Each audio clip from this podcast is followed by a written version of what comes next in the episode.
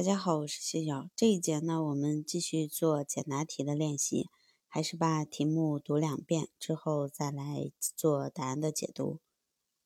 第一个练习，简述法律责任与法律义务的区别。简述法律责任与法律义务的区别。法律责任与法律义务的区别主要体现在一。法律责任针对的是特定的主体，具体是指违反了法定义务或约定义务的主体；法律义务针对的是一切社会主体，具有相当的广泛性。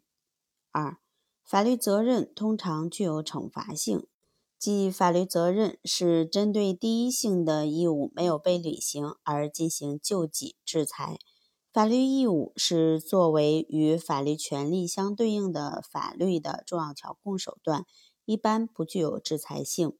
三、法律责任的产生以法律义务为前提，没有主体对义务的违反，就不会产生法律责任。第二个，简述法律责任的免除情形。简述法律责任的免除情形。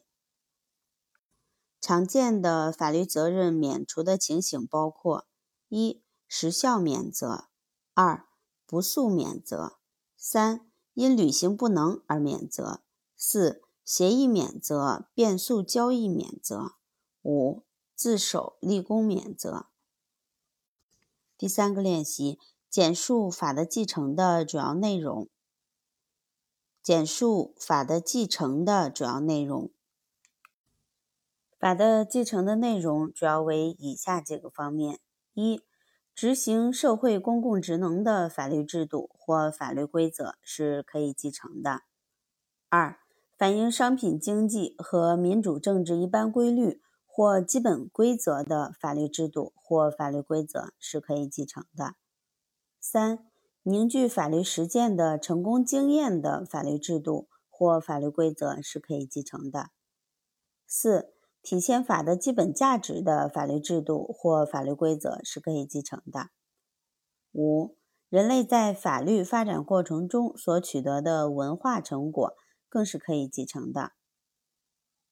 第四个练习：简述法和道德的区别。简述法和道德的区别。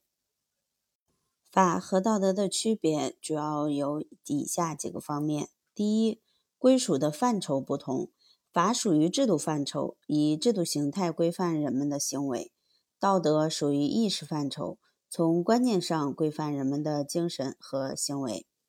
二、产生的条件不同，法的产生以国家政权的建立为条件，通过国家机关制定出来，并加以修改、补充和废止；道德是人们在共同生活中逐步形成的。三、表现形式的不同，法是以国家意志表现出来的，是明确、肯定、普遍的行为规范，一般有宪法、法律、法规等具体形式表现出来。道德不以国家意志的形式表现出来，一般比较笼统、概括和抽象。四、调整范围和内容不同，法是调整人们某些行为规范，以规定和权利为主要内容的。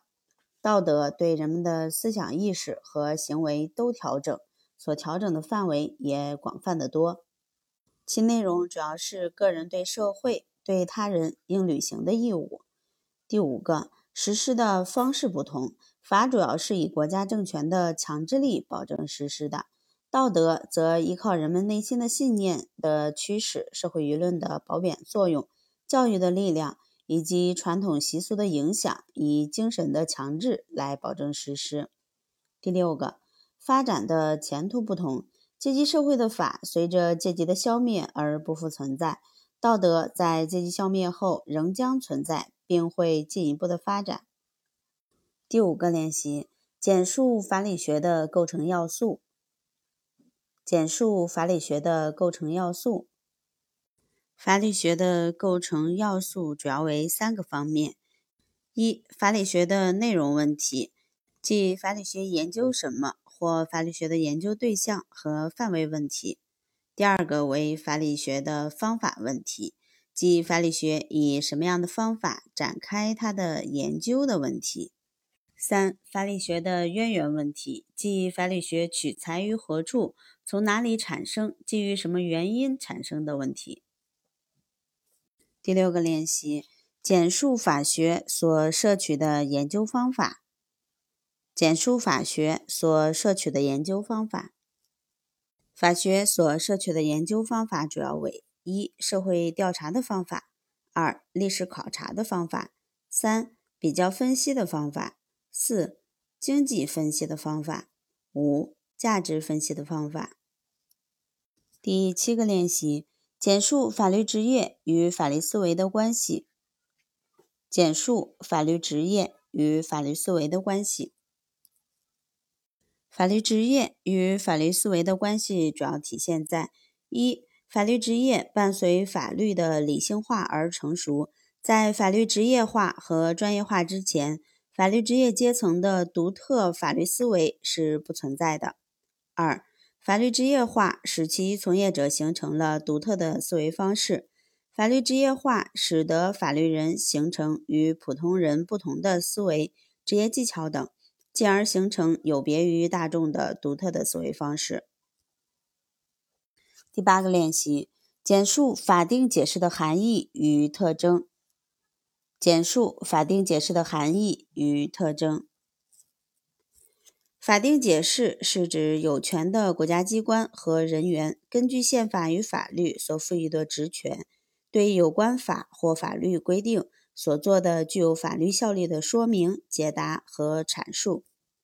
法定解释的特征主要为：一、解释主体是法定有权解释的主体；二、解释文本具有法的效力。三，这种法的效力具有一定的普遍性。